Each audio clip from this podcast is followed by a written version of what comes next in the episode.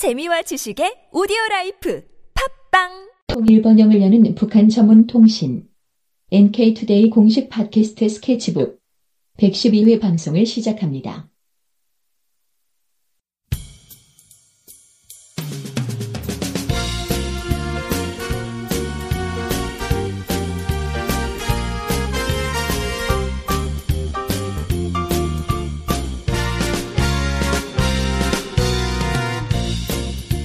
안녕하세요. 김혜민 기자입니다. 안녕하세요. 이동훈 기자입니다. 안녕하세요. 문경환 기자입니다.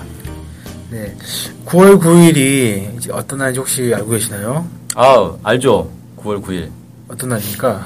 북한의 정부가 수립된 날 아닙니까? 네, 그렇죠. 구구절이라고도 뭐 네. 얘기를 하던데. 쌍구절이라는 사람도 있던데. 아, 그래요?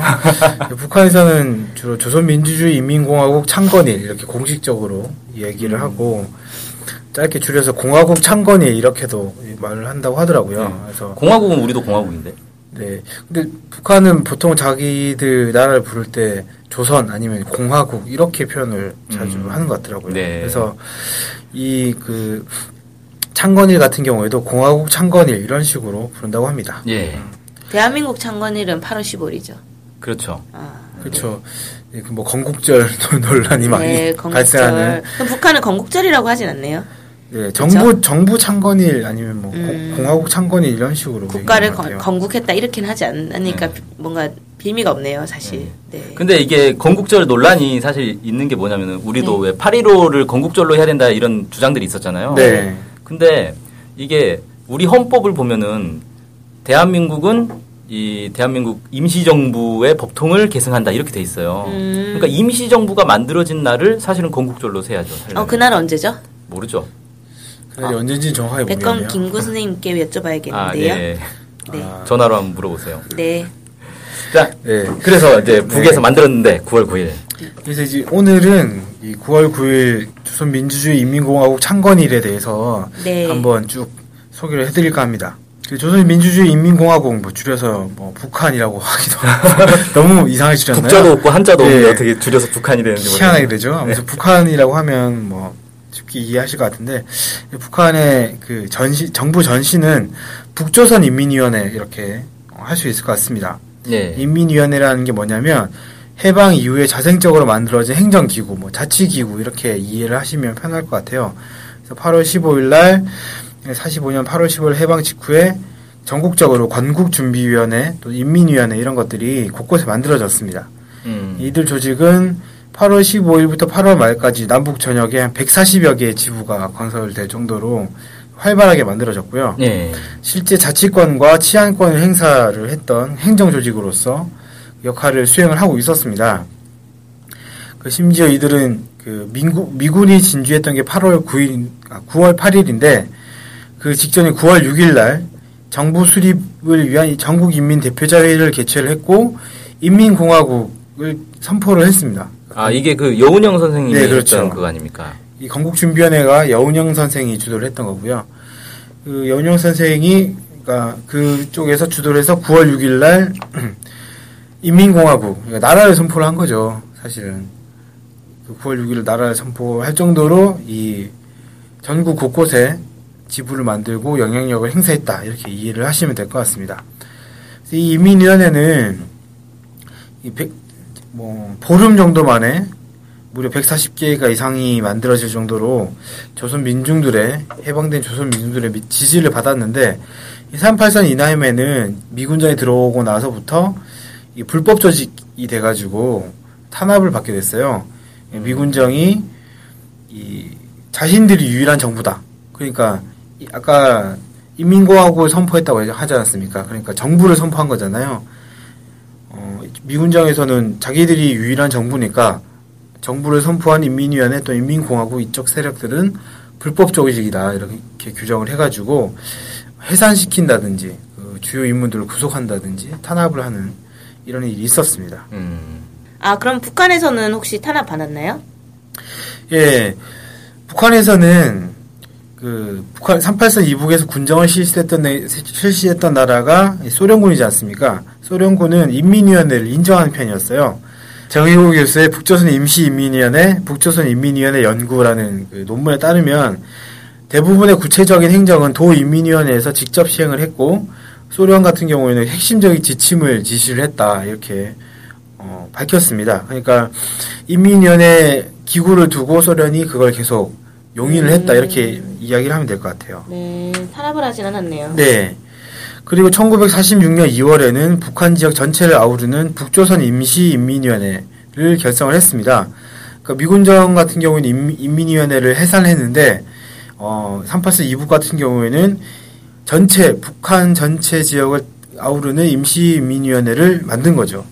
네. 그리고 1946년 11월에 도시 군 지방 선거를 통해서 1947년 2월에는 정식으로 북조선 인민위원회를 만들기까지 했습니다. 음, 음. 네. 그래서 북한 지역 같은 경우는 소련이 인민위원회를 인정했다 이렇게 이해를 하면 될 것 같고요. 남북의 조건이 이렇게 좀 달라지게 되면서 남북에는 다른 성격의 임시 기구가 들어서게 됐습니다. 북쪽에는 이 북조선 임시인민위원회, 인민위원회를 거쳐서 북조선 인민위원회, 남쪽에서는 뭐 민주의원이라든지 과도입법의원이라든지 이런 것들 그런 임시기구가 들어서게 됐어요. 어, 그래서 임시 기구다 보니까 이 북조선 임시 북조선 인민위원회도 통일이 되기 전에 임시 기구다 이렇게 인식을 하시면 될 것 같고 어, 그렇게 이제 이어져 왔는데 실제 분단이 가시화되고 단독 정부가 만들어지려는 분위기가 만들어지면서 이게 약간 성격이 좀 달라지게 된 거죠. 임시기구에서 성격이 좀 달라지게 된다 이렇게 인식을 하시면 될 것 같습니다. 네. 이그 과정을 좀 살펴보면 먼저 모스크바 삼상회의를 얘기 안 할 수가 없는데요. 1945년 12월 달에 미국과 소련, 영국의 외무장관이 외- 모스크바에서 모여가지고 어, 조선의 독립 문제를 논의를 했습니다. 이 자리에서 그 모스크바 삼상회의 결과가 나왔는데 조선의 독립을 위해서 미소 공동위원회를 만들고 이 미소 공동위원회가 남북의 민주적 정당 그리고 사회단체들과 협의해서 남북을 아우르는 임- 민주적인 임시정부를 세우고 미국, 소련, 영국, 중국 이 4개국은 이렇게 만들어진 임시정부의 독립과 민주적 발전을 위해서 신탁통치 또는 뭐 후견이라고 표현합니다. 신탁통치를 하고 그 기간 5년 이내로 한정한다. 이렇게 그 합의를 했어요. 음. 그러니까 이것을 정리를 하자면 미소 공동위원회를 만들고 그 다음에 조선인들이 주도하는 임시정부를 만들고 이 둘이 협의를 해가지고 이 한반도 전체를 아우르는 기구를 만들어서 통치를 한다 이, 이거고요. 미국, 영국, 소련, 중국은 이 임시정부를 도와주는 역할을 한다. 뭐 이렇게 정리를 하면 될 것 같습니다. 근데 이것과 관련해서 실제 이대로 합의가 이루어졌으면 합의가 이루어졌고 이대로 시행이 됐으면 아마 이제 임시정부가 만들어지고 통일된 정부가 세워졌겠죠. 그런데 안타깝게도 이 모스크바 삼상회의 결과는 합의는 이루어졌지만 결과가 이행이 되지 못했어요.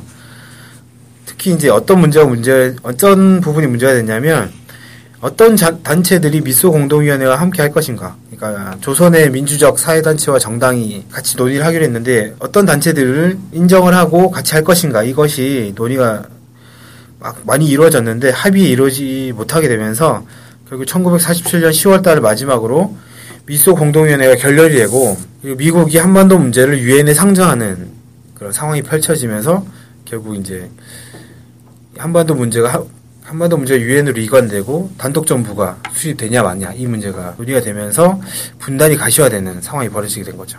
아 이게 진짜 근데 모스크바 삼상회의 결과를 결론을 보면 네, 결국은 너네 알아서 나라 만들어라가 아니라 미소 영중 4개국이 우리가 나라 만들어 주겠다 도와주겠다. 네. 그러니까 신탁 통치가 이제 물론 말을 좋게 하면 도와준다라는 거지만 신탁 통치는 말 그대로 실제로 권한은 이 4개국한테 있는 거 아니에요.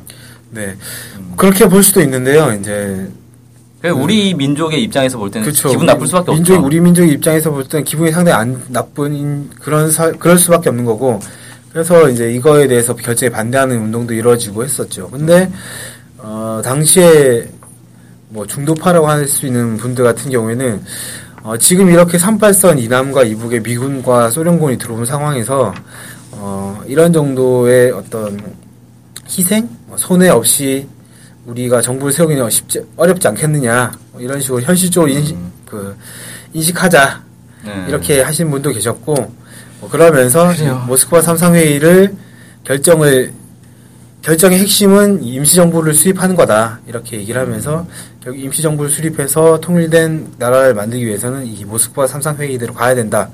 이렇게 주장하신 분도 계셨습니다. 그때 이제 뭐 강대국들의 이제 국제 관계가 또 그러하니까 네. 참 어렵네요. 사실 이게 소련하고 미국이 서로 경쟁 관계에 있으니까 이런 문제가 생기는 거잖아요. 그렇죠. 그게 아니었으면 사실 이런 문제가 생길 것도 아니었고. 뭐 애초에 그 분단 문제 자체가 강대국이 껴들지 않았으면 뭐 우리가 알아서 할 수 있는 여지가 참 많이 있었는데 네, 그런 부분에서 이 아무래도 소련과 미국이 직접적으로 부딪히다 보니까 특히 이제 냉전이 막 이제 시작됐던 때 아니겠습니까? 그러다 보니까 더더욱 첨예하게 됐던 것 같고 네. 결국에는 이 미소 공동위원회가 결렬되면서 어, 임시정부가 세워지지 못하는 통일된 임시정부가 세워지지 못하는 그런 상황이 돼버린 거죠. 아, 사실상 분단이 좀 돼가는 상황이었, 상황이었던 것 같은데 혹시 분단을 막기 위한 노력은 없었나요? 네, 분단을 막기 위한 노력들이 당연히 이제 있었습니다. 그래서 양동한 한국학, 한국학 중앙교육원 명예교수님의 논문에 따르면 1947년 10월 3일 날 북한의 김일성 그 북조선 인민위원회 위원장이 이 북조선 민주주의 민족전선 중앙위원회 의장단 회의에서 남북의 정당과 사회단체 대표들, 대표들이 모이는 회의를 제안을 했습니다. 남쪽에서도 중도파를 중심으로 해서 남북회의를 하자 이런 제안이 막 여기저기서 나오고 그러면서 이 통일을 위해서 회담을 해야 된다 이런 분위기가 막 형성이 됐고요. 그러면서 여러 제안이 오갔습니다. 뭐 비밀 특, 뭐 특사라고 해야 되겠죠. 특사 같은 사람들이 오고 가기도 하고 그러면서 마침내 1948년 4월 18일 날 역사적인 남북 재정당 사회단체 연석회의 그리고 사인회담이 이제 평양에서 열렸죠. 사인회담은 김구, 김규식, 김두봉, 김일성 이렇게 네 명이서 모인 모여가지고 통일에 대해서 논의를 한 걸 가지고 사인회담이라고 합니다. 이것이 평양에 열려가지고 어, 논의를 했는데 이 회의에서 뭐 단독 선거 그때 5월 10일에 단독 선거를 한다 이- 이게 발표된 이유였기 때문에 단독 선거를 인정하지 않는다 이런 뭐 내용 등이 합의가 되면서 실제 이제 분단을 막기 위해서 논의도 하고 힘을 모으기 위해서 노력도 했었죠. 그리고 그 1947년 11월 달 북조선 인민회의 3차 회의에서는 조선 임시헌법 제정위원회 이런 것들 만들어서 조선 임시헌법 초안을 만- 마련을 했습니다. 그러니까 이때까지만 해도 분단된다 이런 것보다는 통일될 것을 대비를 해서 임시헌법이라도 만들어야 되겠다 이런 것에 좀 초점을 둬가지고 이런 임시헌법을 만드는 조치들을 하나둘씩 이제 북한 지역에서 이제 해나갔. 이게. 임시헌법이 그러면 북한에서만 적용되는 헌법이 아니라 남북을 전체를 아우르는 헌법을 이렇게 만들자라고 제시를 한 그런 그렇죠. 거죠. 임시 임시적으로 제시를 한 거죠.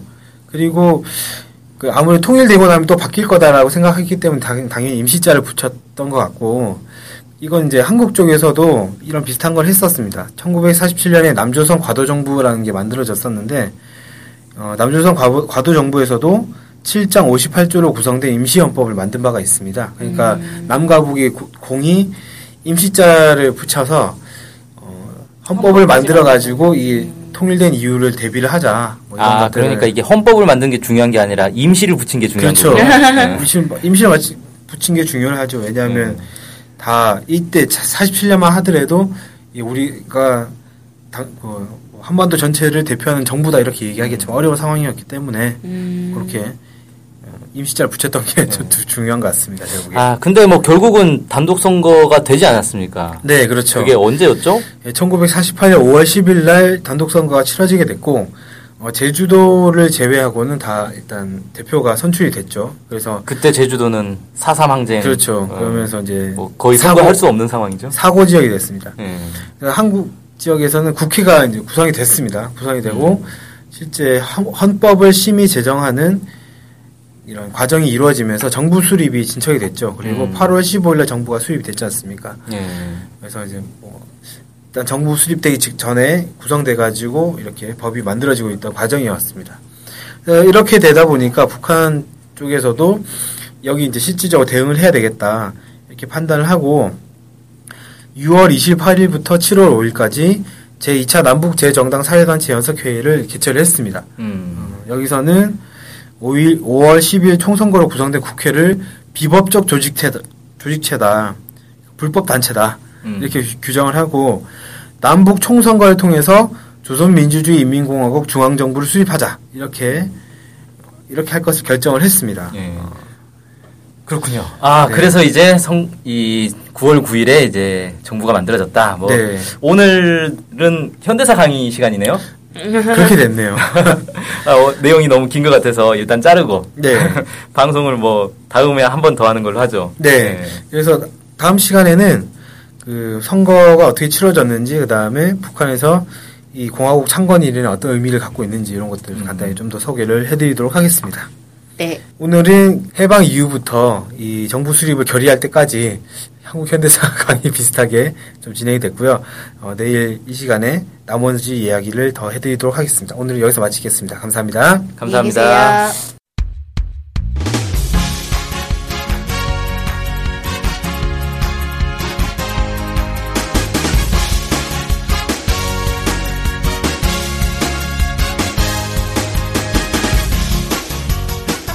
많이 들으시나요? 그럼요. 구독하는 방송만 10개 정도 됩니다. 와. 와, 근데 그 중에 북한 소식을 전문적으로 하는 방송이 몇 개나 되나요? 찾아보니 딱 하나밖에 없었습니다. 바로 NK투데이 공식 팟캐스트 스케치북이죠. 어, 어쨌든 통일을 좀 하려면 그 상대방이 북한을 정확히 알아야 되잖아요. 근데 그런 팟캐스트가 하나밖에 없다니 정말 안타깝네요. 그래서 스케치북을 꼭 들어야 하는 겁니다. 네. 통일을 꿈꾸는 국내 유일 북한 소식 전문 팟캐스트 스케치북 많은 청취 부탁드리겠습니다.